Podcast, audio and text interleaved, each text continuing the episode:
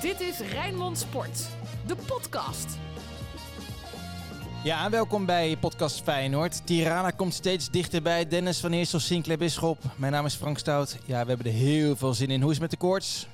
Ja, eh, warm man. Hartstikke warm. Ik zit hier in mijn al in mijn korte mouw uh, blouse al voorbereid op, uh, op Tirana. Nee, nee en Sinclair doet zijn jasje aan. Ja, ja cupkoorts. Met de dag begint dat toch uh, toe te nemen. En ik dacht, ja, voor deze gelegenheid... Uh, Feyenoord staat niet ieder jaar zomaar in een Europese finale. Dus, uh, dus gaan we ons netjes aankleden. Dus het jasje is 20 jaar oud?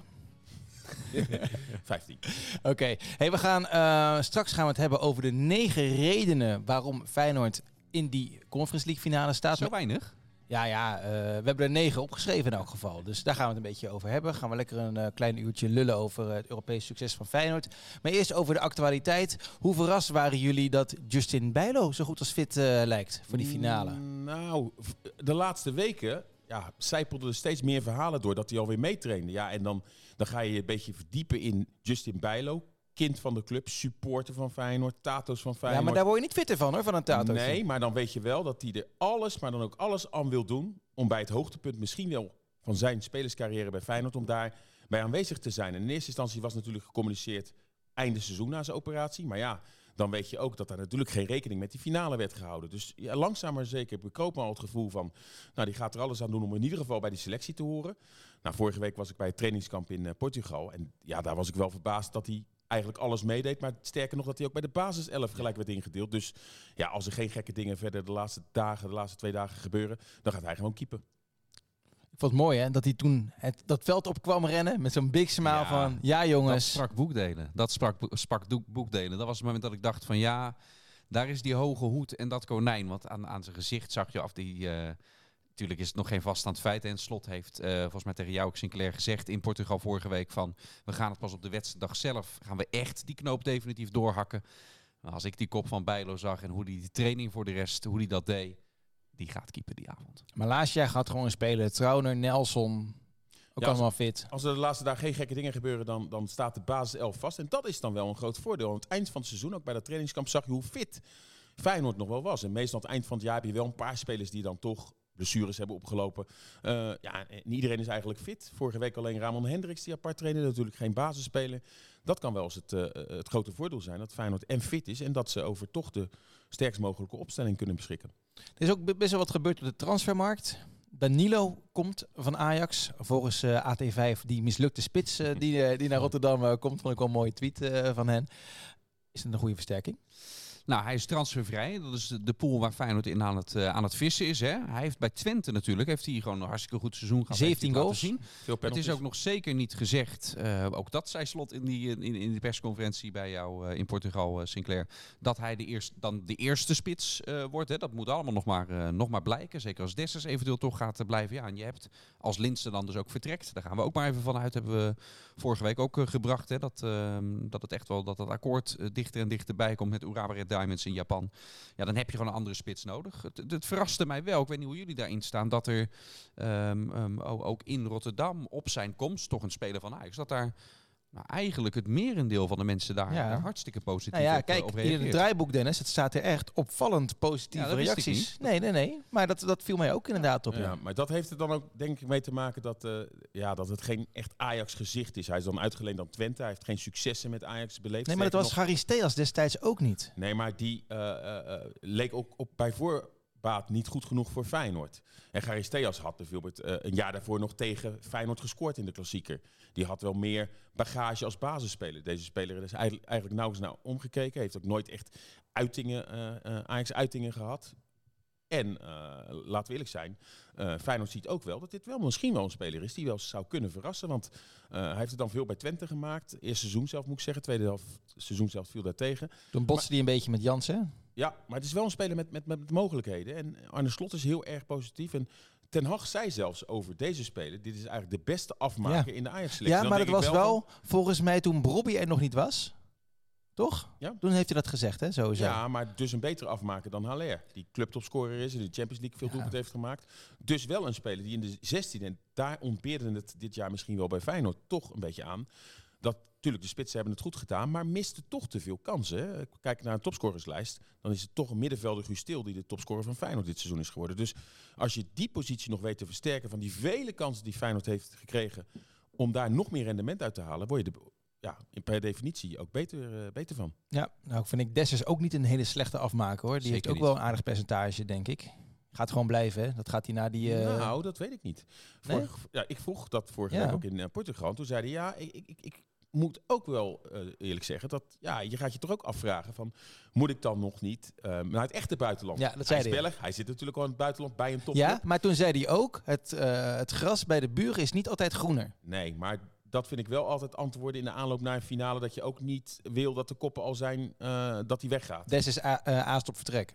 Ja, dus hij, hij laat dit midden. Maar ik kan me wel voorstellen dat hij, zeker als hij in die finale ook nog gaat schitteren, dat er echt wel aanbiedingen komen. En dan komt er misschien wel een aanbieding die hij niet kan weigeren. Misschien financieel een niet goed voetballand. Misschien Maar- ook wel onderkant Premier League of een andere mooie Duitse club. Dan kan ik me ook voorstellen dat hij denkt, ja, dit is once in a lifetime. Die kans moet ik, eh, moet ik aangrijpen. En beter dan dit ga ik het misschien wel bij Feyenoord niet doen. Dus eh, het is ook niet zo 1, 2, 3 gezegd. Dat proefde hij ook de, vorige week hè, uit de media. Dat Arnes ook had gezegd, ja... We hebben niet alles dicht kunnen timmeren. Dus ja, we hebben weliswaar die optie. Maar we zouden met, met hem moeten we ook nog tot Mhm. overeenstemming komen. Dat hebben we vooralsnog niet gedaan. Ja, maar dat, dat kon, even voor de duidelijkheid, dat kon destijds niet. Nee. Omdat het echt op de laatste dag van de transfermarkt eh, kwam. Hij zou eigenlijk naar Spanje gaan, naar een Spaanse club. Ja, ja. precies. Eh, maar om vijf voor twaalf kwam het pas allemaal rond. Zodat er dus niet met elkaar een transfersom, nee, eh, een salaris onder, daarover onderhandeld is. Toch? Dat was een beetje ja. de, de, de achterliggende gedachte erachter.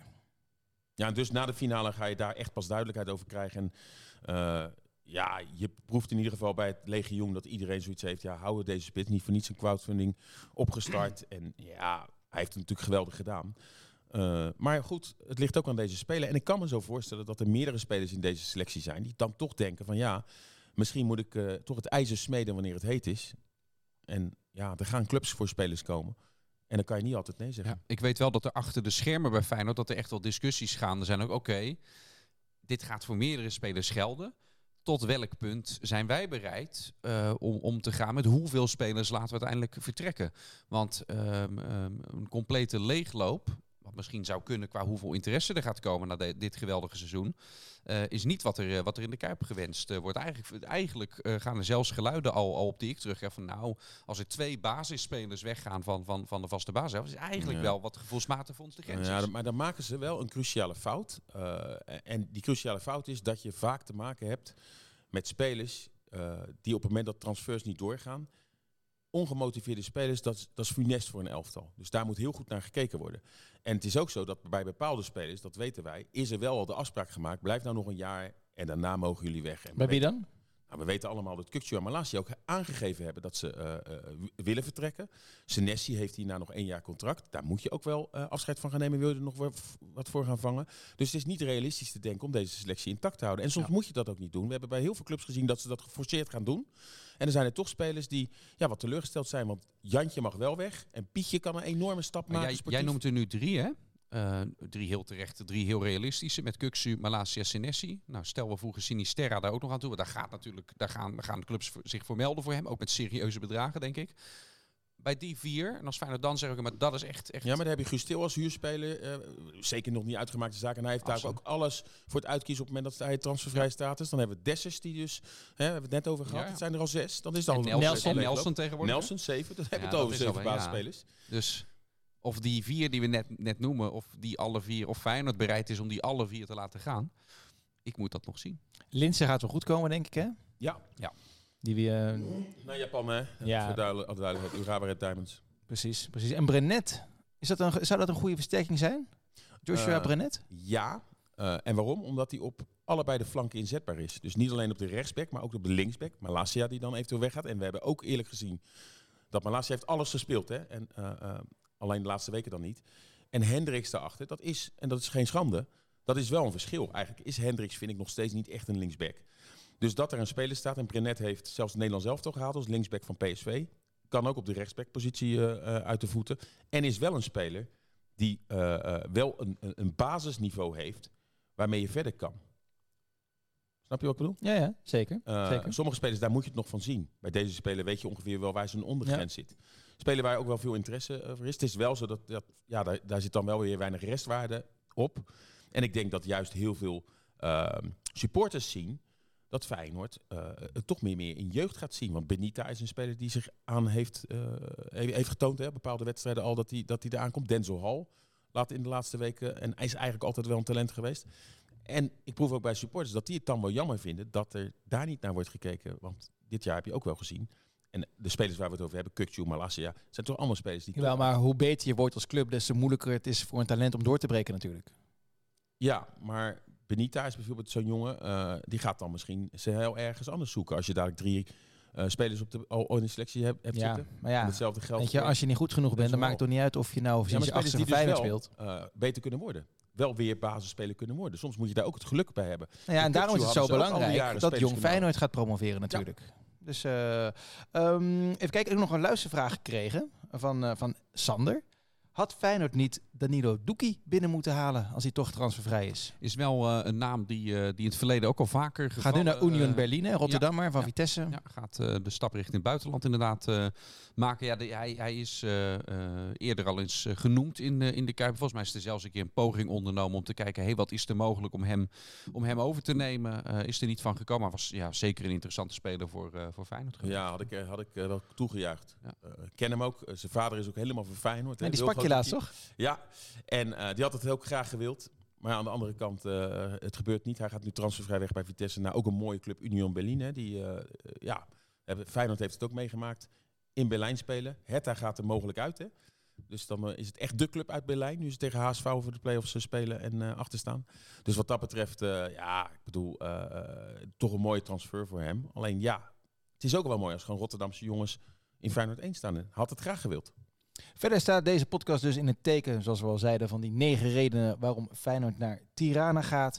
Uh, lijkt me mooi om daar even lekker met elkaar te gaan discussiëren. En het is ook een ideale opwarmer voor al die supporters die naar Tirana gaan met het vliegtuig, met de trein, met de auto. En natuurlijk uh, voor de mensen die niet kunnen slapen, die nu nog... Uh, ja, krijg je nieuws binnen, Sinclair? Even op je telefoon nog? Mm, nee. Nee, nou, ik wilde zeggen, voor, voor, al die mensen die nog helemaal wakker liggen in hun bedje, het is nog zoveel uur tot aan de finale, gaan we gewoon lekker voorbeschouwen op die finale en eigenlijk een beetje dat succes van Feyenoord duiden. Zweet, geen woorden maar daden. Alles over Feyenoord. Ik moet wel dat schijfje openzetten. Uh, we hebben een aantal uh, redenen verzonnen met z'n allen bedacht. En we komen er niet aan uh, om te beginnen met Arne Slot en zijn hand. Toch Dennis? Ja, dat lijkt me dat het, uh, dat het, het is zo zichtbaar, de, de verandering die Feyenoord heeft uh, doorgaan. De persoonlijke ontwikkeling die je bij spelers ziet, maar ook gewoon de hele spelfilosofie die is aangepast. Ook zo mooi omdat hij dat aan de voorkant, toen hij net was begonnen, heeft hij dat, heeft hij dat eruit gesproken. Wat nou zijn ideeën en zijn gedachten zijn. En dan kijk je nu een klein jaar verder in de tijd en dan, dan zie je wat hij toen zei, uh, zie je gewoon terug op het, op het veld. Ja, dat is een manier van spelen dat we gewoon heel erg graag snel de bal willen hebben. En als we hem hebben, dat we met heel veel energiek spel tot kansen willen komen. Nou, en dat is ook iets wat ik vanaf het begin af aan hier probeer in trainingsvormen en in besprekingen over te brengen op die jongens. Waarbij ik ook vanaf het begin af aan wel gezegd heb van ja, oké, er is geen manier op te, uh, te bedenken in de wereld waarin, het, waarin een manier van verdedigen en van spelen hebt, waarin je geen kansen weg gaat geven. Dus, uh, want dat is het grootste gevaar als je in het begin natuurlijk hoog druk gaat zetten. Als je één of twee kansen weggeeft, dat spelers daarvan in paniek raken. Maar er zijn ook wedstrijden van ploegen die massaal inzakken, die geven ook kansen weg. Dus uh, als er een manier zou zijn om geen kansen meer weg te geven, zouden we dat allemaal doen. En dan is het dus vervolgens een keuze. En die keuze uh, die is bij mij in die zin ook duidelijk. Dat ik heel graag zie dat mijn teams hoog en agressief uh, druk zetten. En dat zal ongetwijfeld ook wel eens een keer leiden tot een kans voor de tegenstander en ook wel tot een goal. Uh, maar ik hoop ook dat het regelmatig zal leiden tot goals voor ons. Maar vooral ook dat de mensen het heel leuk vinden om naar te kijken. Volgens mij was dit, um, was dit in zijn eerste interview dat hij dit, uh, dat, dit zei. Dat was met jou ja. toen, uh, Sinclair. Uh, had jij dit voor mogelijk kunnen houden? Ja, natuurlijk. nee, helemaal niet. Iedereen zag dit als een overgangsjaar. Althans, ik wel. Van nou, laten we hopen dat Feyenoord, zeker na, na de laatste jaren, die niet goed waren. En het contrast is ook groot hè, met vorig jaar met advocaat. Uh, ja, je merkte wel dat er heel veel zaggerijn was, ook over het spel. Zaggerijn binnen de spelersgroep. Dan de discussie dat er door Dick Advocaat gezegd werd... het kan helemaal niet hoe, hoe, hoe ook de spelers, hè, heel veel spelers wilden... ook veel aanvallende spelen. Nou, uiteindelijk is dat bewezen. Ik moet wel zeggen, dan moet je ook als trainer goed zijn om dat op die jongens over te brengen.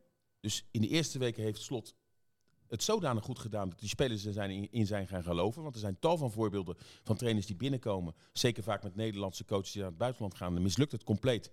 Nou, neem Frank de Boer. eh, die kan gewoon niet goed communiceren. En die wil dan ook, bijvoorbeeld in het buitenland, wil die een hele andere speelstijl. En dat gaat helemaal niet. Dus zijn communicatie Ja, is goed geweest. Kijk eens naar wat dichterbij met Jaap Stam.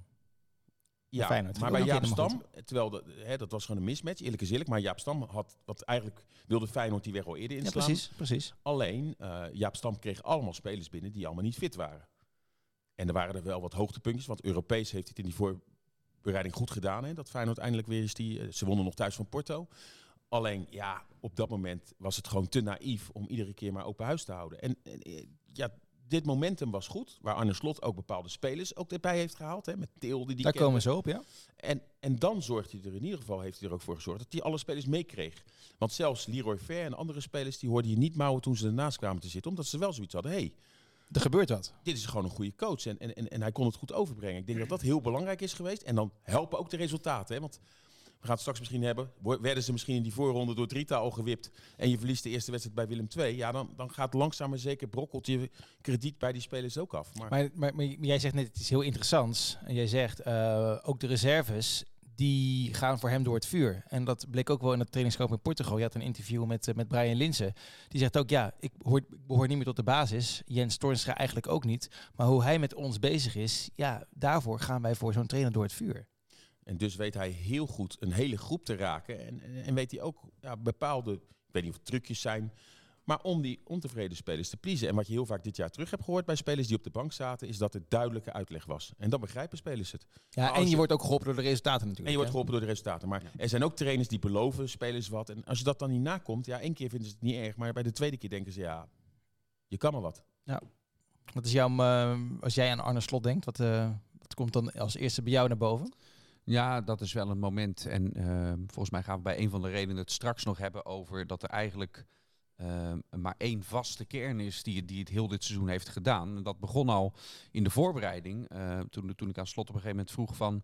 ehm, Oké, je, je hebt nu die voorrondes Conference League, maar in het weekend oefen je weer ook tegen teams als nou ja, PAOK toen, Atletico Madrid zat er zelfs bij. En dan dacht ik, ja, ga je daar dan in roleren om iedereen zijn minuten te laten maken? Maar hij koos er juist voor om dat niet te doen. Eh, en er zat echt een, een gedachtegang achter, die kon hij helder uitleggen en communiceren. Ehm, en uiteindelijk in de praktijk zie je gewoon terug dat hetgeen wat hij daar toen al vertelde neerlegde, dat dat, eh, dat, dat klopt. En, en we waren wel huiverig, hè, want we hadden echt het idee, zeker omdat we vorig jaar op ons netvlies hadden, de- ja, die spelers worden nu zodanig over de kling gejaagd, dat je dadelijk weer zo'n blessuregolf. Maar ook ja, heel veel respect en de credits naar de, de medische staf en ook hoe dat allemaal gemonitord Nou, dat is met dit soort trainers heb je dat vaker, eh, eh, zie je dat terug. Eh, nou ja, bij Fred Rutte, bij Feyenoord had je het. Hè, toen op een gegeven moment, na een hele slechte start, doordat die selectie nog niet op orde was, kreeg hij de boel op de rit. Dat is ook een, een, een, een maandje of twee heeft, heeft hij dat gedaan. Op een gegeven moment zakte dat toen weer helemaal weg en kreeg je de ene blessure naar de ander. Eh, omdat hij die, die trainingsbelasting niet, eh, eh, niet goed was. Hè. En, Peter Bos heeft er een handje van de statistieken erbij pakt dat richting het einde van het seizoen dat er altijd een dip in de resultaten komt. Nou ja, Slot heeft op een of andere manier ervoor gezorgd dat dat, dat dat nu in ieder geval in zijn eerste seizoen bij Feyenoord niet het geval is. Een tweede reden voor het succes van dit Feyenoord, zeker in Europa, is Frank Arnissen en zijn vernieuwde scoutingsapparaat. We hebben voorheen natuurlijk vaak naar Studio Sport gekeken om 7 uur en dachten van nou, dat is van aardige speler daar. Is het nu gewoon over een hele andere boeg gegaan. Ja. Begon maar denk ik al dat Frank Arnes Arne Slot heeft aangesteld. Dus daar heeft de credits voor Frank Arnes. En ja, inderdaad, maar ja, iedereen was het er toch over eens dat de scouting ja, vastgeroest zat. En eh, ik vind dat het nog lang geduurd heeft hoor. Want Slo- eh, eh, zat natuurlijk al langer. Heel lang is er nog doorgegaan met eh, toch het beleid. Ja, het beleid wat je eigenlijk geen beleid kan noemen. En ja, Arnes heeft natuurlijk ook nog wel wat minnetjes achter zijn naam staan. Bozeniek bijvoorbeeld is toch ook een speler die binnen is gehaald. Eh, ik, ik moet wel zeggen, hij was er toen pas kort. En ook vorig jaar, Diemers, dat zijn ook wel spelers die natuurlijk binnen zijn gehaald. Waar we Eh, ook al- Prato? en Prato. Prato, Teixeira achteraf. Maar, maar met name dit jaar, en mede geholpen door de scouting, eh, ja, heeft hij er inderdaad wel voor gezorgd dat er dit jaar bijna alleen maar voltreffers eh, waren. Ja, we spraken Arnissen ook eh, vroeg in dit seizoen en hij legt uit waarom het zo belangrijk is dat je een eh, goed scoutingsapparaat hebt. Ehm, als je goede spelers wil binnenhalen, dan moet je goede scouts hebben. Als je die spelers binnen hebben, dan moet je zorgen voor dat ze een goede opleiding hebben. En dan gaan ze naar de eerste elftal. En van de eerste elftal, daar zijn we ook een Feyenoord club, dan weten we ook, dit moet verkocht worden. En het liefst voor heel veel geld, om die geld weer te investeren in de eerste elftal, de scouting en de jeugd. Ja, dat mag hij nu gaan doen. Het, eh, het verkopen voor, eh, voor goede bedragen. Hij legt het stappenplan eh, goed uit. Ja. En dit is, nou ja, ik heb het al vaker over Arnes gezegd. Dit seizoen, als je kijkt naar het aankoopbeleid, nou, een hele, hele dikke voldoende. Een hele ruime voldoende.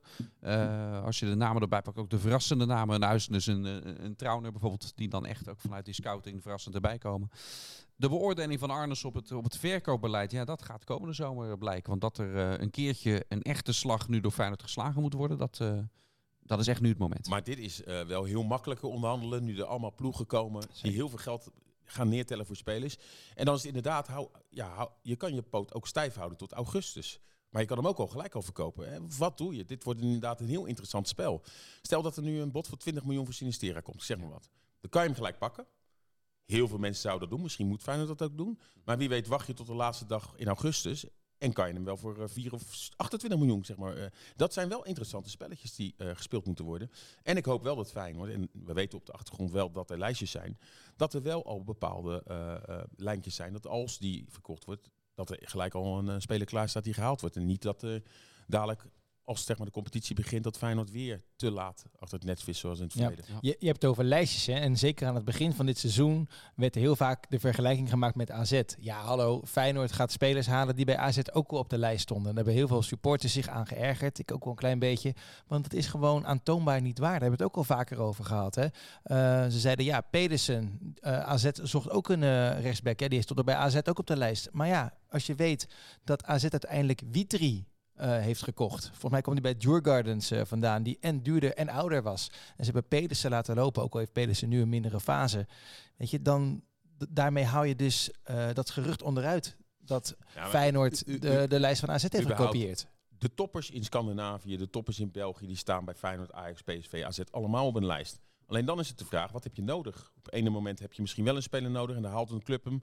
En dan kan je zeggen, ja, waarom heeft Feyenoord hem niet gehaald? Eh, ja, omdat Feyenoord op dat moment die positie dubbel bezet had. Zo werkt het vaak. Maar ja, de pareltjes staan normaal gesproken echt wel op de, de lijstjes van alle Nou ja, clubs. kijk, en zo'n Arsnes is gewoon heel goed gescout. Eh, en die stond bij AZ zeker niet op een, op een lijstje. Want. Koopmijnen... Nee, nee, nee. Ik heb begrepen van niet. Want Koopmijners, daarvan was al heel lang bekend dat hij zou vertrekken. Nou, Arsnes zou prima ook op die positie eh, kunnen staan. En toch is hij daar eh, maar niet in beeld geweest. Om, om andere redenen zijn dat ze het misschien toch niet zien zitten. Maar eh, hij staat echt wel op het lijstje. Ze, ze wisten echt Oh wel ja, wie het is. Ja, maar, maar, maar niet zo concreet als dat Feyenoord is geworden. En dat verdient gewoon een heel dik compliment richting, richting Arnissen en de, en de scouting daar. Ja, al was Koopmeiners wel pas later weggegaan. Hè? Jawel, maar je wist van tevoren dat hij zou gaan natuurlijk. Punt drie, jongens, hebben wij de kracht van het collectief. Ja, dat, daar doelde ik net al een beetje op. Wat, wat, eh, wel mooi is, Feyenoord heeft natuurlijk ontiegelijk veel wedstrijden gespeeld eh, dit seizoen. Als je dan kijkt hoeveel spelers zijn daarin nou actief geweest in die hoeveelheid eh, wedstrijden. Dus hoeveel hebben er duizend of meer minuten gemaakt. Dat is echt maar een select groepje van, van 15, 16, eh 15, 16 spelers. Reken ik Nelson die dan net onder die duizend reken ik inmiddels. Dat is gewoon inmiddels een vaste waarde nu. Dus die reken ik dan tot, eh, tot die kern. Eh, en dan met die hoeveelheid wedstrijden. eh, en dus dan fit genoeg al die spelers stuk voor stuk houden. Dat is natuurlijk een van de redenen achter het succes. Want dan heb je echt een ingespeeld geheel en alle automatismen. Ja. Zodat je steeds dezelfde naam hebt. Maar bij dit punt hoort gewoon collectief. Vorig jaar draaide het om één man, Berghuis. En moesten alle bal- ballen worden ingeleverd. En nu de ene keer Sinistera eruit brengen, de andere keer Dessus, Absoluut. Toornstra. En, en, en, en dat zorgt ervoor dat, ja, dat denk ik veel beter is dan dat je echt afhankelijk bent van één speler. Je- jij was mee op trainingskamp, hè, Dennis, naar Oostenrijk. En je sprak Arne Slot daarover, daar al over dat schema van spelen Ja. op donderdag en, eh, Ja, en zondag. Ja. eh, eh, hopen dat we onze spelers moeten voorbereiden op, eh, op drie wedstrijden in acht dagen. Dat betekent dat we zondag, eh, donderdag, zondag, donderdag, zondag, donderdag gaan spelen. En ik zeg hopen, omdat we hopen dat we natuurlijk door gaan komen in, eh, in alle kwalificatierondes die we moeten spelen. En als we daar ver in komen, moeten we er sowieso zes spelen. En daarna, als het ons lukt om tot de groepsfase te komen, zullen we weer zes wedstrijden moeten spelen. Dus dat betekent dat we heel veel weken hebben met dubbele programma's. En daar moet je ze dan ook eh, fysiek op voorbereiden. Vandaar ook die wedstrijden voor donderdag en op zondag ook weer eh, voor het grootste gedeelte van de jongens die donderdag spelen, dat die dan die zondag ook weer zullen spelen. Dus je gaat heel snel richting een, een, een kern, een, een basiskern toe dan.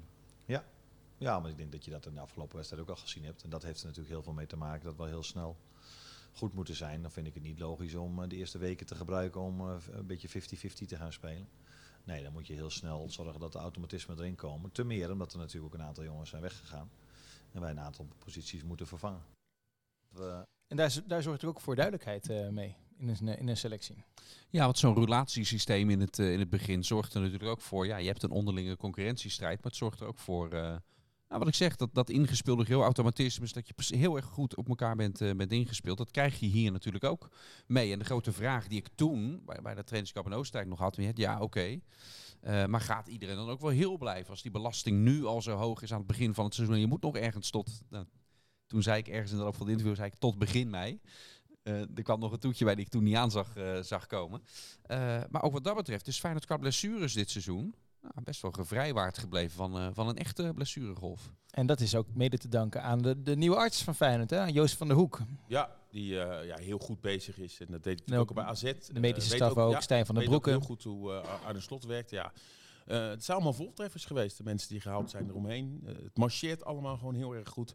En je moet ook een beetje geluk hebben met blessures. Hè. Eh, sommige blessures, dat kan in een contactduel zijn. Daar is Feyenoord relatief van gevrijwaard.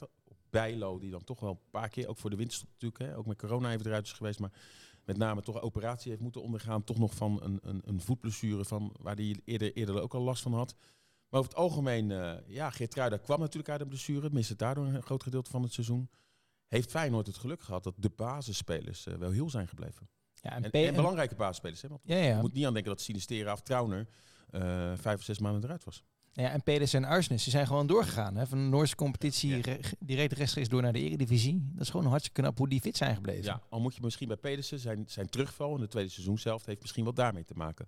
En hetzelfde geldt misschien voor de wat mindere tweede seizoenshelft van, van Til, die andere jaren wat minder heeft gespeeld. Kan je misschien wel een beetje in die categorie schalen. Maar over het algemeen, en zeker Uisnes, ja.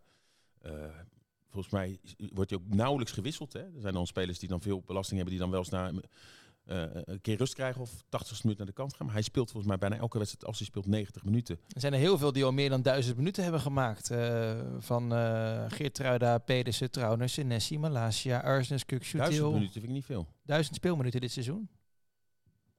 Er zijn 90 in een wedstrijd. Ja, zijn negen wedstrijden gespeeld. dat is waar. Ja, het komt doordat Feyenoord natuurlijk ontiegelijk veel wedstrijden heeft, eh Maar duizend is nog niet gespeeld. Dan, eh, nee, met sorry, dat nee. in ogenschouw nemen is dat niet. Dat, eh, niet dat, dat is niet veel, nee. Dat is Dat is niet veel. wedstrijden, nee. Nee, eh, klopt die statistiek wel, eh, Dennis? Ja, maar, eh, zeker weten. Maar je moet, Ja? je moet ook kijken naar degenen die dus meer dan 2000 hebben gemaakt. En dat is van dit groepje zie je er ook nog een filtering bij. Ja, die kun je bijna uit het hoofd kun je die optekenen Ja, precies. natuurlijk. Hè. Dat zijn uh, Trauner, Senesi, eh, Malasia, eh Kuksu. ehm, ik denk dat Til ook toch nog wel bij dat groepje zit. Of heeft hij op, op een gegeven Nee, moment... wat, maar eh, denk, de meeste hebben, de, alle basisspelers hebben natuurlijk sowieso duizend, want duizend Ja. is echt maar tien. Nee, dat Nee, zijn, ik dat zijn elf wedstrijden ja, het zijn elf wedstrijden. En het zijn 34 competitiewedstrijden. Hebben we nog niet eens over het Europese. Ja. Dus eh Pedersen, ja, iedereen komt daar wel aan. Makkelijk. Hendricks of zo niet. Hè. Dat zijn jongens die misschien eh, max op drie, 300 eh, minuten komen. En als we, en als we het hebben over de Conference League, dan moet je het natuurlijk hebben over punt 4, de man naar wie de Conference League in jouw optiek vernoemd mag worden, Sinclair. Cyril Dessers. ja. Hij, zelf, zelf vindt hij die naamsverandering niet een heel goed idee, maar gebbetje. Maar dat was met Van Hooijdonk ook. Hè. Daar werd in 2002 over gezegd, eh, de Pierre van Hooijdonk Cup. En toen zei hij ook, en terecht, we doen het met z'n allen. Want hij schiet dan wel die vrije trappen toen erin en nu scoort hij. Maar ja, dan doe je bijvoorbeeld Uisnes tekort. En als je echt heel eh, eh, goed gaat kijken, die wedstrijd te gaan analyseren... dan is misschien wel de man Louis Sinistera geweest... die zoveel wedstrijden open heeft gebroken. En ja, ongrijpbaar was voor verdedigers. eh, waardoor ook het eindstation, want het is Cyril Dessers, de doelpunt kon maken. Maar je kan, ik kan me niet Als je de voorronde campagne ook meerekent, Ja. heeft hij er heeft, ook, heeft er meer, gemaakt. Maar ja, op ons netvlies, kijk, ons hoogtepunt, de hoogtepunten zijn toch een beetje dat je eigenlijk helemaal niets meer verwachtte in Praag. Want Feyenoord zou verliezen. Maar die heb, ik, eh, die heb ik klaarstaan. Mag ik die eventjes eerst instarten? Dat vind, ik Heerlijk. zo, dat vind ik zo'n mooi moment. De Dessers. Ja, ja, ja! Cyril Dessers met de kopbal in blessuretijd in Praag. 2-2. En uitvang en wij worden helemaal gek. Dessers! Wat een feest. En kijk, die Tsjechen is voor ons. Die lachen naar ons. Die denken dat zijn twee dorpsidioten uit Rotterdam. 2-2 met Dessers. En het feestje wordt gevierd bij het uitvak. Ja, Dit wat was- denk je dan? Ja, je, je- je hoort die, die fragmenten natuurlijk zo vaak eh, terug nu. Maar Geweldig, maar die ontlading, dat weet je alleen als je daarbij bent. En je Ja. ziet die ontlading waarbij Feyenoord met 10 man eh, speelde in Praag. En ja, op dat moment was het eigenlijk, en ik denk dat heel veel supporters er ook zo over dachten, iedere keer verwachtte je wel van, ja, maar is dit, eh, het houdt ergens op. Ja, ja. En op een gegeven moment toonde Feyenoord ook weer veerkracht. En we weten natuurlijk ook de historie dat Feyenoord al zo lang niet Europees overwinterde. Ja, en daar in Praag, want ja, eerder, we moeten nog naar Berlijn, we moeten nog naar Praag. Nou, toen werd Berlijn gewonnen. En dan hou je toch nog rekening met het scenario dat je toch alsnog eh, eh, overal naast grijpt. En Feyenoord wist daar met de fans, want er was nog één wedstrijd zonder publiek, omdat toen corona eh, eh, weer de kop opstak. Dat feestje dat daar gevierd werd, ja, dat is voor mij wel het hoogtepunt. Die 2-2, dat, dat doelpunt. En Des is die als invaller in het veld kwam en ook al heel mooi die eerste maakte. Hè? Want zijn doelpunten, er waren echt van, van, sommige doelpunten waren echt van eh, wereldklasse. Dat eerste doelpunt toen in Praag, joh, wegdraaien met re- ja, rechts en met, Met zijn links. mindere linker. Ja, eh, ja. en in jassen. En dit was een kopbal met precies het boogje over die, over die doelman heen. Ja, dit kippenvel moment. We hebben hem vaak zien scoren. Wat, wa- wat was eh, de mooiste van Dessus in jouw ogen? Ehm, hij- ja, Sinclair stipte hem net aan. Die die 1-1 in Praag vond ik echt, echt een klasse. In die kleine ruimte. Een klasse goal, ja. ja. Dat was echt, eh, dat was misschien wel zijn, eh, zijn beste.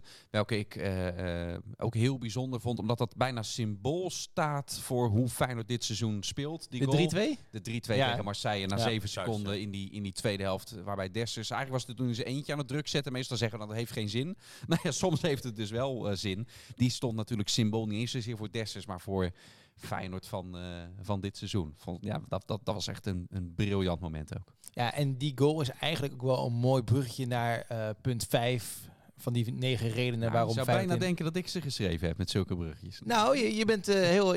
Daarom ging ik net de missie met die duizend minuten namelijk, Dennis. Die snapte ik niet helemaal. Nee, natuurlijk de kracht van de Kuip. Dat was die wisselwerking, die synergie tussen het, het publiek en het team. Dat hebben we echt lang niet meer gezien hoor. Het kost wel wat centen, maar dan heb je wel wat.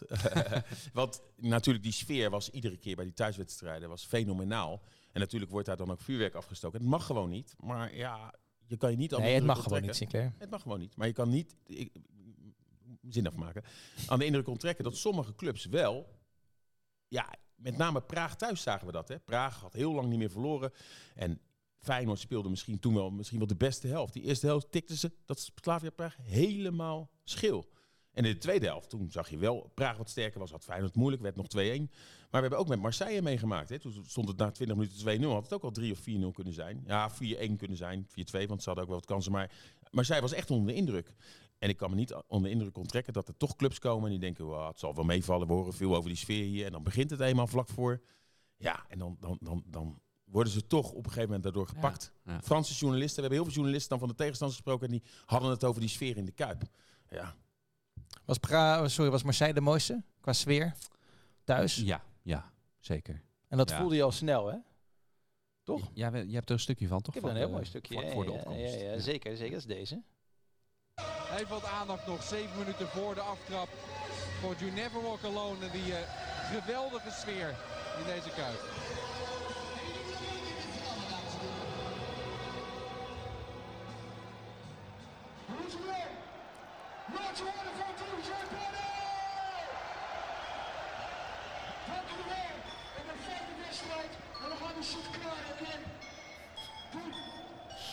Ja, dan krijgen we nog Bart hè?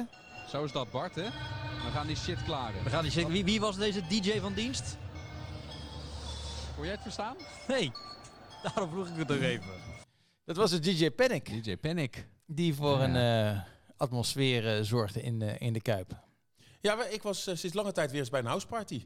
Ja, zolang, ja, ja, je bent ook geen, eh, geen 30 meer. Sterker nog, de 40 en de 50 eh, ben je ook al Ik gepasseerd. vind het altijd mooi die... eh, Oh, 50 nog niet? Oh nee, sorry. Als er zo'n DJ voorafgaand aan een wedstrijd in de Kuip eh, is met dat soort muziek, gewoon, gewoon hardcore muziek wat er ook, eh, ook, ook tussendoor geknald wordt, dan zie je, al- heb je bijna alsof de Kuip dan altijd in twee kampen verzandt, waarbij eh, de mensen hebben zeggen, ja, dit is... dit vind ik wel een beetje te veel van het goede. En de mensen die zeggen, ja, maar dit is... even, dan ben je helemaal opge, opgehyped voor... eh, In Tirana komt er ook zo'n eh, zo'n housefeest, hè? De dinsdagavond er is een eh, club daar, 8,50 euro eh, entree. Nou, we zien jouw repo tegemoet. Nou ja, eh, ik denk dat ik van ons drieën degene ben die deze muziek het leukste vindt. Dus eh, ik trek dat wel Ik hoor. vind het ook wel leuk. Ja, jij ook Ja. wel. Sinclair niet zo. Jawel, vroeger vond ik het heel, heel erg leuk. Alleen, eh, het hoeft niet een, eh, een half uur lang voor mij. Nou, Dan kan je nee. bijna eh, af, afvoeren. Nee, ik bedoel, ik vind, ik vind het hartstikke leuk, maar je komt in stadions. En dan ben je wel eens bij Pek Zwolle ook zo. En dan box boven je hoofd en dan alleen maar van die kei, keiharde beats. Dat Ja, vind maar- ik ja, maar- leuk. Maar, dat- maar kijk, ehm, je moet het niet doen, vind ik, voor Feyenoord tegen Heracles. Eh Zwolle moet het niet doen als zij voor de beker spelen tegen eh, GVV. Nou, Maar- dat gaat volgend seizoen een grote wedstrijd voor ze worden hoor. nou, dat is waar. Maar i- hij zegt het goed. De Kuip wordt dan toch een beetje in tweeën gedeeld. Althans, eh, je hebt ook heel veel mensen die vinden het helemaal niets. Hè. Er zijn wat oudere mensen eh, en, die, en die komen ik, en die denken... ja, Ja. we willen ook wel gewoon wat Feyenoord liedjes horen. Dus dit- dat is er. Alleen, je kan je niet aan de indruk onttrekken dat... wij zaten daar een half uur voor Marseille... en toen had ik echt hetzelfde gevoel als bij die kampioenswedstrijd tegen Heracles. Die hele Kuip geladen. Je had echt het idee van... ja, als die spelers dit oppikken, en dat pikten ze op... met die sfeer gelijk, met, met, met die hele geladen Kuip... dan kan er iets moois ontstaan en dat gebeurde. Ik hoop dat die, eh, die sfeer in de Kuip tijdens de finale voor al die mensen die daar gaan kijken ook zo briljant wordt. We hebben geen DJ Panic, zag ik eh, in de Kuip, maar wel eh Litouwers, Ronnie Flex, Kevin en een paar artiesten waarvan ik nog nooit had gehoord. Dus eh, Hartstikke leuk, toch goed dat de club dat eh, doet. Vind ik Zegt ook. Het zegt voldoende dat het uitverkocht is, ook, eh, ook daar bij de animo's natuurlijk, eh, is enorm. we hebben de thuiswedstrijden gehad, maar punt 6, onverzettelijk ook in uitduels. Ja, maar Dat, is wel eens anders Maar geweest. dat in, is eh, dit, dit seizoen, weet je, ik heb die statistieken er even bijgepakt van de laatste eh, ruim 15 jaar. De hoeveelheid uitwedstrijden die door Feyenoord in Europa gewonnen zijn, zijn letterlijk op één hand te tellen. Je hebt Kalmar gehad in 2008, Luik in 2015, eh Beersheva heb je dan eh, gehad toen Feyenoord die poolfase haalde in 19. En ik laat bewust de stilte vallen, dat zijn ze. Tot aan dit seizoen, waarbij er gewoon meermaals eh, wel uitwedstrijden door Feyenoord gewonnen zijn. Dat begon in Luzern, waar Sinclair dan, eh, eh, dan bij was. eh, nou ja, later in Berlijn. Dat vind ik daardoor ook in deze campagne een hele bijzondere avond. Omdat het voor het eerst was, eigenlijk ook bijna als supporter, maar ook als verslaggever, dat er een Europese uitwedstrijd was die er ook echt nog toe deed. Want in Luik ging het, ja, oneerbiedig gezegd, alleen maar om de poolwinst. Maar deze in Berlijn ging nog echt om kwalificatie om Europees te kunnen overwinteren. Vond ik ook een hele bijzondere avond. Daardoor met een Europese uitzegen die, eh, die ik niet, niet gewend ben. Maar het, het versterkt mij ook in de gedachte. eh, eh, ja, dat is heel misschien te filosofisch hoor. Maar uit en thuis. Daar wordt altijd zo spastisch over gedaan. En Arne Slot en heel veel topclubs bewijzen vaak dat dat helemaal niet uit hoeft te maken. Als je maar speelwijze bedoel je dan je, Ja. filosofie eh, overeind houdt. En heel veel clubs, en zeker Feyenoord de laatste jaren in Europa... Ja, daar gingen ze eigenlijk erheen om niet te verliezen. En alleen maar tegenhouden en dan hopen.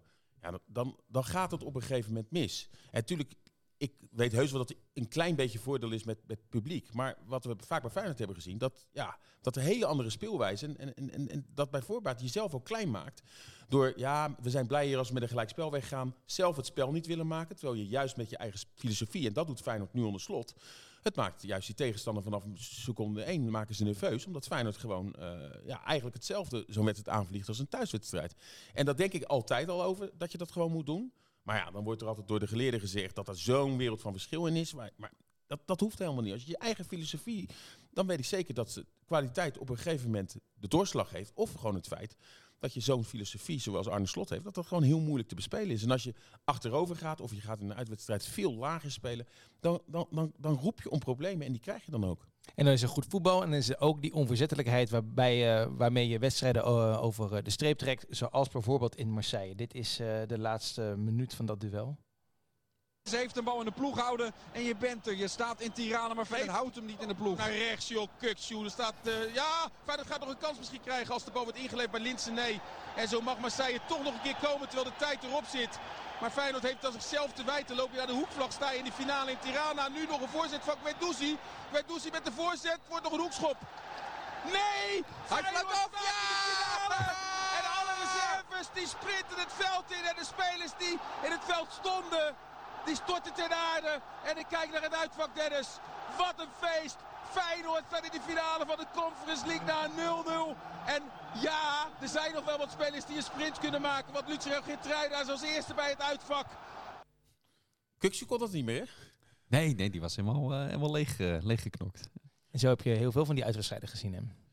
Ja, waar, eh, eh, ik moet zeggen, dit was de eerste wedstrijd waarin Feyenoord wel wat verdedigende speelde. En eigenlijk helemaal niet zo'n goede wedstrijd speelde. Maar Marseille was zeker na het uitvallen toen van Payet eh, ook machteloos. En dat, dat, dat, dat vond ik ook wel mooi om te zien. Hè. Dat Feyenoord daar moest knokken.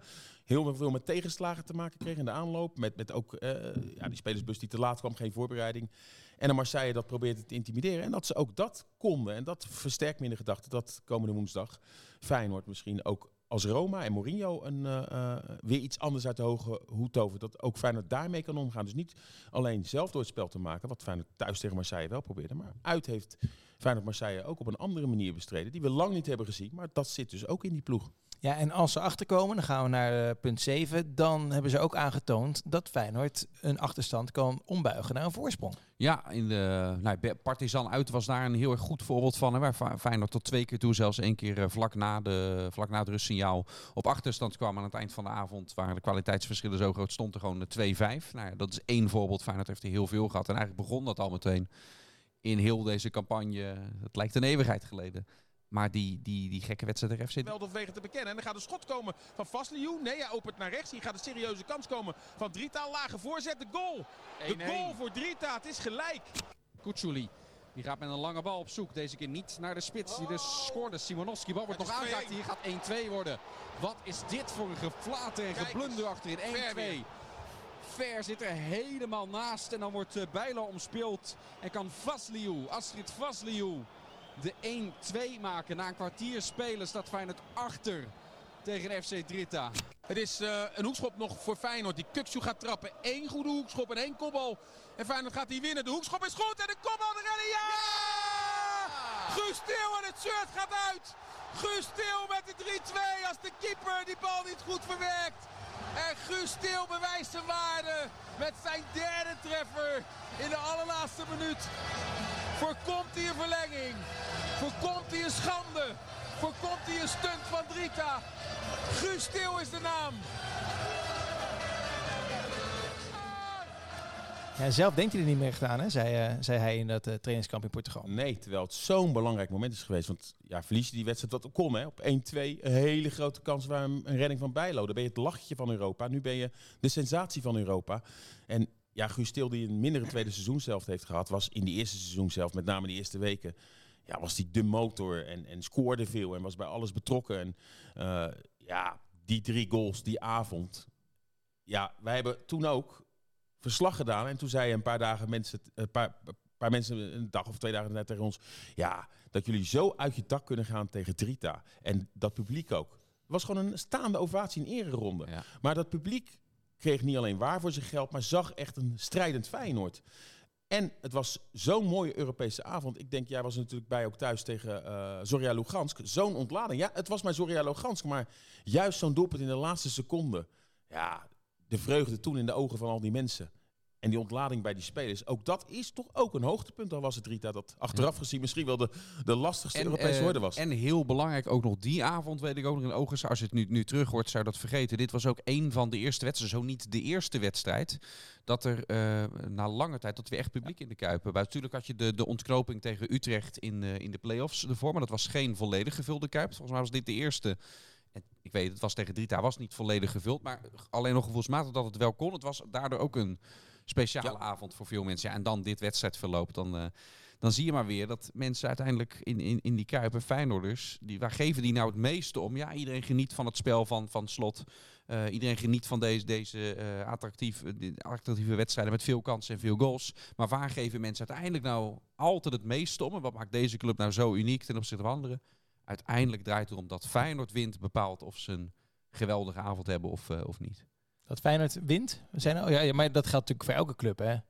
Elke club, eh, daar willen Nee. de supporters van nee, Frank, dat hun club wint. Club. Er zijn ook eh, clubs met supporters waarbij er wordt gecontroleerd of zij wel die wedstrijd winnen of niet. En of dat dan wel met mooi en attractief voetbal gebeurt. En Je mag het Feyenoord- beestje wel bij de naam noemen.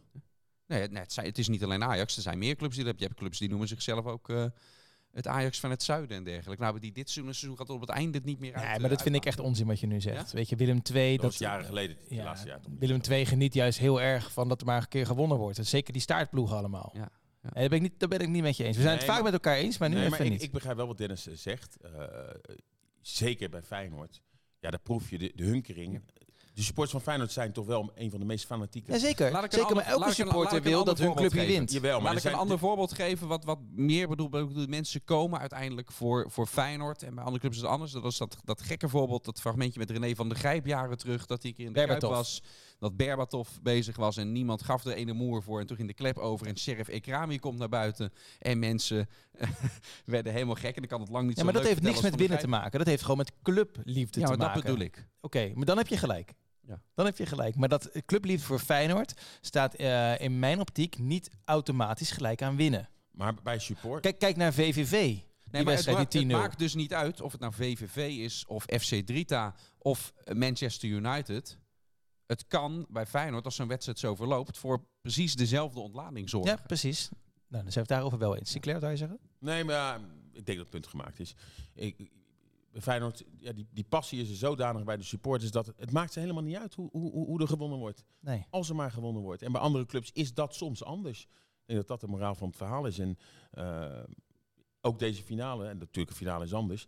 Maar het maakt echt geen moer uit hoe dat gebeurt. En het mooie is dit jaar dat heel veel overwinningen gebeuren ook nog eens met heel, heel mooi voetbal. En het maakt ook helemaal niet uit waar er wordt gewonnen. Want waar Feyenoord ook naartoe gaat, zijn wij punt 8. Ze worden altijd en overal gesteund door duizenden supporters. Ja, we hebben gewoon wat dat betreft een geweldige campagne meegemaakt. Eh, zeker vanaf de groepsfase, Frank, dat jij ook meeging naar die wedstrijden eh, vanuit Rijnmond. Ook eh, om vooral eh, te volgen en in beeld te brengen hoe, hoe gaat het met het legioen. Ehm, en, en daar hebben we ook heel veel reacties vanuit de Feyenoord-fans teruggekregen. Van hey, wat, wat, wat fijn ook dat, eh, dat, dat het echte verhaal wordt opgetekend van hoe het eraan toe gaat. Wij melden de incidenten, de keer dat is misgaan, zoals in Berlijn met eh, de bekladding van de muur. Maar dan ook de kanttekening van, van die in ieder geval die, a- die dag ook eh, de duizenden supporters die er wel een geweldig feest van, van hebben gemaakt. En wat dat betreft heeft het legioen, ehm, eh, met wat er in het verleden ook wel eens is misgegaan, een, een prachtige campagne denk ik eh, gehad. Bij dit punt eh, vind ik dat jij je mening eens even moet laten ventileren. Wat wil je weten? Nou, wat was jouw hoogtepunt? Hoe heb jij dit beleefd? Want jij... eh, Nou, Marseille ben- was het ben- ben- dieptepunt. Dat is heel makkelijk. Daar ben je, kom je heel snel eh, uit, Ja. omdat het daar gewoon echt een hele... eh, de lelijkste rotstad die er is, om het eh, zo maar te zeggen. Nee, dat was echt verschrikkelijk met eh, die mensen daar. En het was niet, het was allemaal slecht geregeld. Nou, daar werd- daar werd- er is al genoeg over, genoeg over gezegd en geschreven. Het mooiste vond ik, denk ik, Belgrado in het uitvak? Belgrado vond ik fantastisch. Ja, wist je dat ik daar een geluidsfragmentje van had? ja, dat wist je niet, hè? ik- ik- ik- Ja, ik vind dat van die, die vond ik heel tof. Dat klonk toen zo.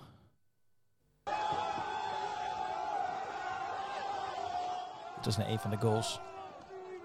De 2-3. Roept, riep er nou iemand daar Ja. al eh, finale of Ja, ja, ja. daar, maar daar, daar begon het al een beetje. Ja. ik, dat, ik vond van Belgrado vond ik heel tof, omdat... ehm, eh, Jij mee ging het uitvak in. daar ging mee het uitvak in, want er waren zoveel kaarten over dat je, dat je toch wel eh, mee En kon. En dus normaal gesproken, in de stad precies, normaal gesproken blijf ik in de stad om te kijken hoe het daar eh, gevierd eh, gaat worden.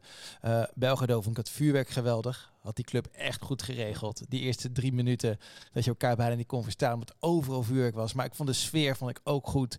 Eh, daar naartoe was, was mooi. Maar ik vond misschien Praag de tweede keer vond ik ook heel erg leuk. En dat heeft, had met het weer te maken, sowieso. Je, Het was lekker weer, het was gezellig onderling.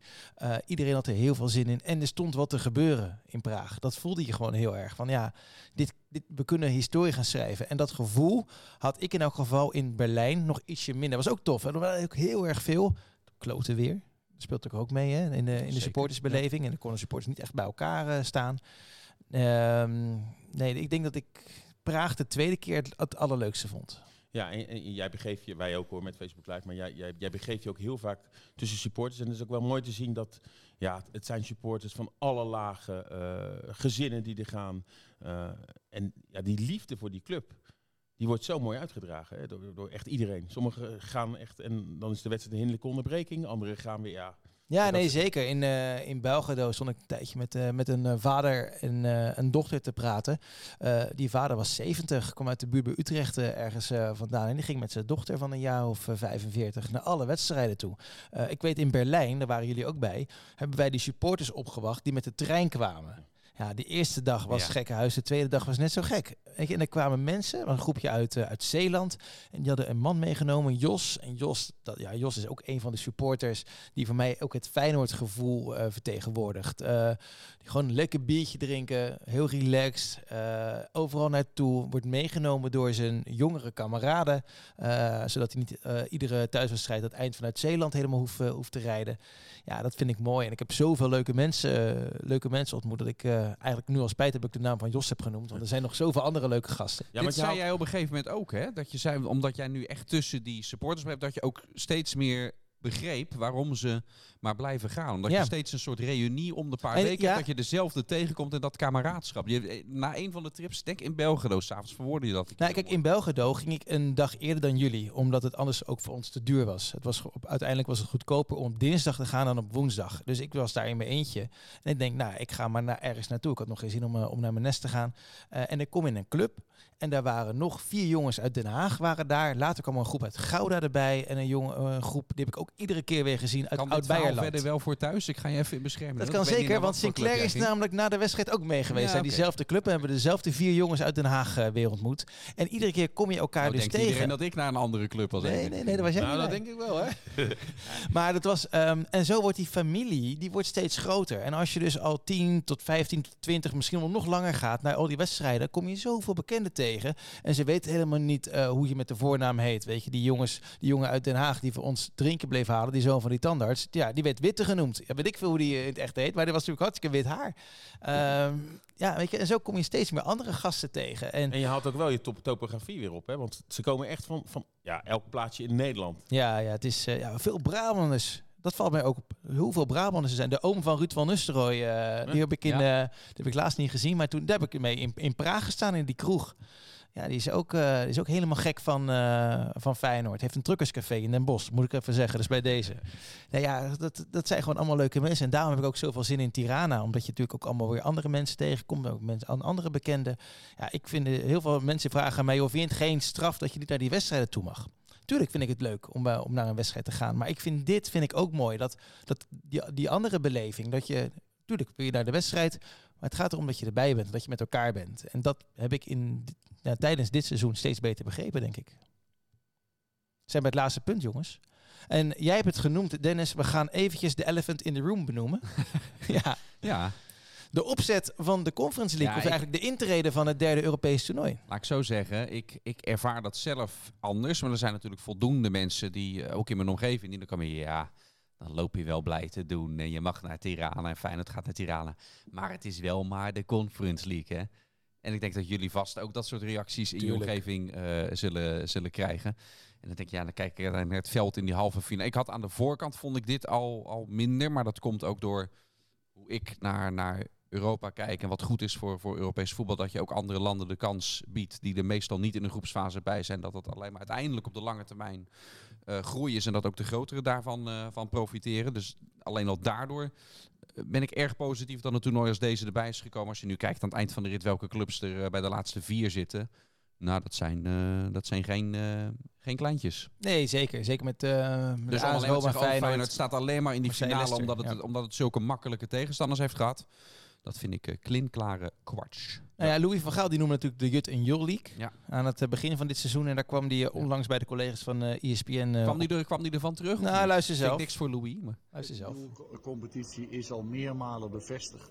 Kijk, nu zitten we in de finale fase. Dan is het logisch dat de betere clubs blijven bestaan. Maar, maar Feyenoord is nummer drie in Nederland. Dus dat zegt iets. En Rome is nummer zes of zeven of acht zelfs in Italië. Dus laten we het nou niet hebben over dat het de top eh, van, van de wereld is. Dat is Maar ik ben eh, natuurlijk voor Feyenoord. En ik ga natuurlijk kijken. Ik ben zelfs uitgenodigd door Feyenoord om naar de finale te komen in Tirana. Dus dat vind ik allemaal fantastisch dat dat gebeurt. Maar dit is, hij, hij doet nu alsof de, de, er wordt gezegd dat de Conference League eh, de topcompetitie in top of the bill is. Dat is niet gezegd. Maar het is ook niet zo dat er alleen maar eh, teams uit, eh, uit Albanië of, of Macedonië of, of uit Wit-Rusland daar opeens nu ver in komen. We hebben tal van teams gezien, ook in die andere pools, die gewoon normaal gesproken in de Europa League acteren. En misschien daar dan altijd net derde in zo'n pool worden. Of zeggen. Eigenlijk, eigenlijk allemaal vergelijkbare teams met Feyenoord. Dus ik vind het hartstikke mooi dat dit, eh, dat dit toernooi er is. De Conference League is echt een, eh, een zegen geweest voor, voor de Nederlandse clubs. En met name dus voor, voor Feyenoord, dat ook Europees weer meetelt. Het is eigenlijk, ja, ik vind het goed hoor, maar natuurlijk niet uit te leggen dat de puntencoëfficiënt Dat is, net zo zwaar weegt bijna als de Champions League. En eh, ik vind dan wel weer een lachetje dat Feyenoord een geweldig Europees seizoen heeft. En dan houden ze 15 miljoen. Dat is natuurlijk een schijntje in het internationale voetbal. Dus dat is wel jammer. Maar dit is voor Feyenoord een zegen. Natuurlijk gaat Feyenoord de Champions League niet winnen. eh, nooit. En, en, en, en doorkomen is al heel moeilijk. Nou, wat zijn dan hoogtepunten? Dat is in Europa League verkomen of in een, een Conference League of zelfs een Europese finale halen. En pas over een aantal jaar gaan we zien hoe prachtig deze eh, eh, prestatie is. En hoe bijzonder, hè? Want het is helemaal niet gezegd dat er elk jaar nu een Nederlandse club de halve finale laat staan, de finale laat staan, winst haalt. Dat moet ik echt de komende jaren nog wel zien. Dus misschien net als met de UEFA Cup in 2002. Want dat was natuurlijk eh, ook pas zeven jaar nadat Ajax de Champions League won. Toen werd er, ja, het is maar de UEFA Cup. Dat werd er toen ook, ook gezegd. En naarmate de jaren vorderden, werd het respect groter voor, eh, voor wat die ploeg onder leiding van Van Marwijk toen heeft neergezet. Wellicht gaat het hiermee ook gebeuren dat, eh, nou, als we straks vijf tot tien jaar verder zijn en terugblikken, dat wordt dus, ja, Maar, het was de eerste, we konden toen nog niet plaatsen, maar maar is het nou knap. heel erg belangrijk hoe andere mensen tegen naar dit succes kijken? Nee, je moet gewoon Maakt kijken er- hoe, hoe het... hoe beleef je leeft- het zelf? hoe het leeft in eh, ja, de spelersgroep, maar met name de supporters, hoe die dit beleven. Eh, dit mooie Europees succes. En je, en je ziet langzamerhand, zie je dat er eigenlijk in heel Nederland zoveel respect voor Feyenoord is. In elk programma gaat het over Feyenoord. Feyenoord staat weer op de, op de kaart. En je kan gewoon een Europese eh, beker winnen. Heel de wereld kijkt komende woensdag mee. Eh, naar een Conference. League finale, een Europese finale. En als we dan weten hoeveel eh, supporters er niet alleen heen willen die een kaartje hadden willen hebben, zowel van Roma als van Feyenoord. En dan is het eigenlijk niet uit te leggen dat het natuurlijk in zo'n klein stadion Nee, dat voetballen. blijft een En- blamage. en dan denk ik van oké, dat was dan het eerste jaar nog omdat ze misschien hadden gedacht dat het net zo goed Ludo Gorets tegen Slavia Praag een finale had kunnen zijn. Maar ja, dan hebben ze weer voor, voor, voor volgend jaar een nog Ja, kleiner stadion. Dan denk ik, je moet je eigen cup, je eigen product, moet je natuurlijk wel voor zorgen dat dat uitstraling krijgt. En dat doe je niet door inderdaad een, eh, een finale in een stadion in Albanië waar... Maar wat is de eindconclusie? Is nou een van de redenen dat Feyenoord die finale had inderdaad omdat het maar Conference League is? Nou ja, kijk, als er geen derde Europese toernooi was eh, geïntroduceerd, wat Feyenoord nooit de Europese finale gaat. Nou, als je kijkt namelijk naar de Europa eh, League, ik hoopte dat je dit als antwoord zou, zou geven. En je kijkt naar de laatste vier van de Europa League. En de finale is uiteindelijk Rangers tegen Eintracht Frankfurt. En dan kijk naar de Conference League en dan zitten Marseille en Rome bij. Als het andersom was geweest en de finale van Ja, de. Europa League was Marseille-Roma geweest. En je had hier Frankfurt en volgens mij Leipzig zat er nog bij eh, zitten. Die had gevoelsmatig dan meer geplaatst als ik kijk van waar die, waar die clubs staan en ook qua naam en faam. Ja, je weet het, maar het is wel zo dat de finalisten in de Europa League hebben wel wat meer. eh, Frankfurt heeft Barcelona moeten Zeker. uitschakelen en alles. Toch nog net weer het ja, afvallen van de Champions ja. League. Dus maar dat ma- maakt niet uit. Het is, Er zaten, als je kijkt naar de laatste 32 of de laatste 16, zaten er in de Europa League inderdaad, denk ik, betere ploegen dan in de Conference League. Maar is dat belangrijk? Waarom is het belangrijk wat andere mensen van een prestatie vinden? Nee, ik leg hem neer, omdat is het nou een van de redenen dat Feyenoord naar Tirana gaat, omdat het dus een minder toernooi is. Ik ben daar nog steeds niet helemaal over ja, het zal ongetwijfeld heus wel wat meespelen. Alleen je mag dat niet als een heel belangrijk Nee.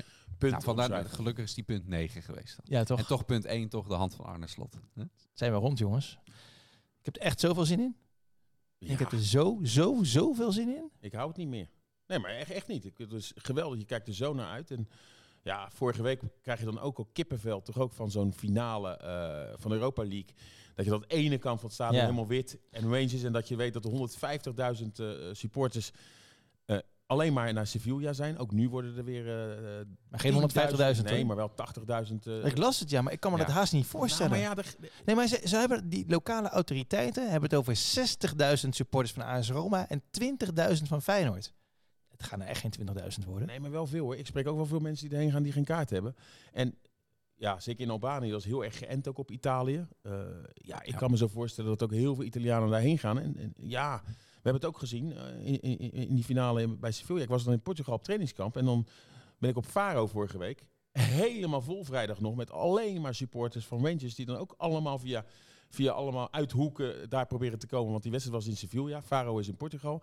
En ik spreek nu allemaal Feyenoorders die ja, naar allerlei eh, dingen... eh, die, die echt niet vanaf Amsterdam, Eindhoven of Brussel Nou ja, vliegen. wij ook niet. Naar Charleroi. Ja. Maar ja, die, die gaan ook van heinde en ver eh, om daar te, terecht te komen. Dus dat geeft wel aan dat het wel leeft. Heel veel mensen denken, ja, once in a lifetime, ik wil erbij zijn. Fanzone, daar, nou ja, we zullen het daar gaan, gaan meemaken. Helemaal eens. Dankjewel mannen. Gaan, eh, ik weet niet of jullie koffies al gepakt zijn, maar vergeet in elk geval je zonnebrand niet. En een eh, nou ja, korte broek weet ik eigenlijk niet of je, daar, of je daarin kan lopen, maar het wordt wel heet. Het wordt gewoon 30 graden hoor. 31 graden, Ja. ik, hè? Ja. Ja. Ja. Nou ja, lekker toch. Beter dat dan eh, in die regen van Berlijn. Succes jongens. Wat is, eh kennen jullie al een woordje Albanese? We hebben nog een paar dagen tot aan de finale om dat te zijn ook leren. maar een paar woorden die we moeten weten, toch? Ja, pivo. Bijvoorbeeld. Bijvoorbeeld. Nou goed, dankjewel. We gaan er iets heel moois van maken. En eh, iedereen geniet van deze geweldige week. En met Rijnmond hebben we er zoveel aandacht aan. We hebben, iedere dag zijn we op tv met extra shows, online, radio. Eh hou het gewoon lekker Ja. in de gaten. Mal noemen ze dat daar. Mal? Ja, dat je ergens naar verlangt. Yearning, mal. Echt waar? Ja, Spreek je Albanese? Nee. Maar Mal, is, dat klopt. Ja. Nee, je kent mijn andere fetish, toch? Dus Ja, ja, ja, ja, ja, de Alb Albanese muziek. Nou, daarover eh, tot, in, Al- tot in Albanië, tot in Tirana. Daar Yo, komen we hoi. op terug.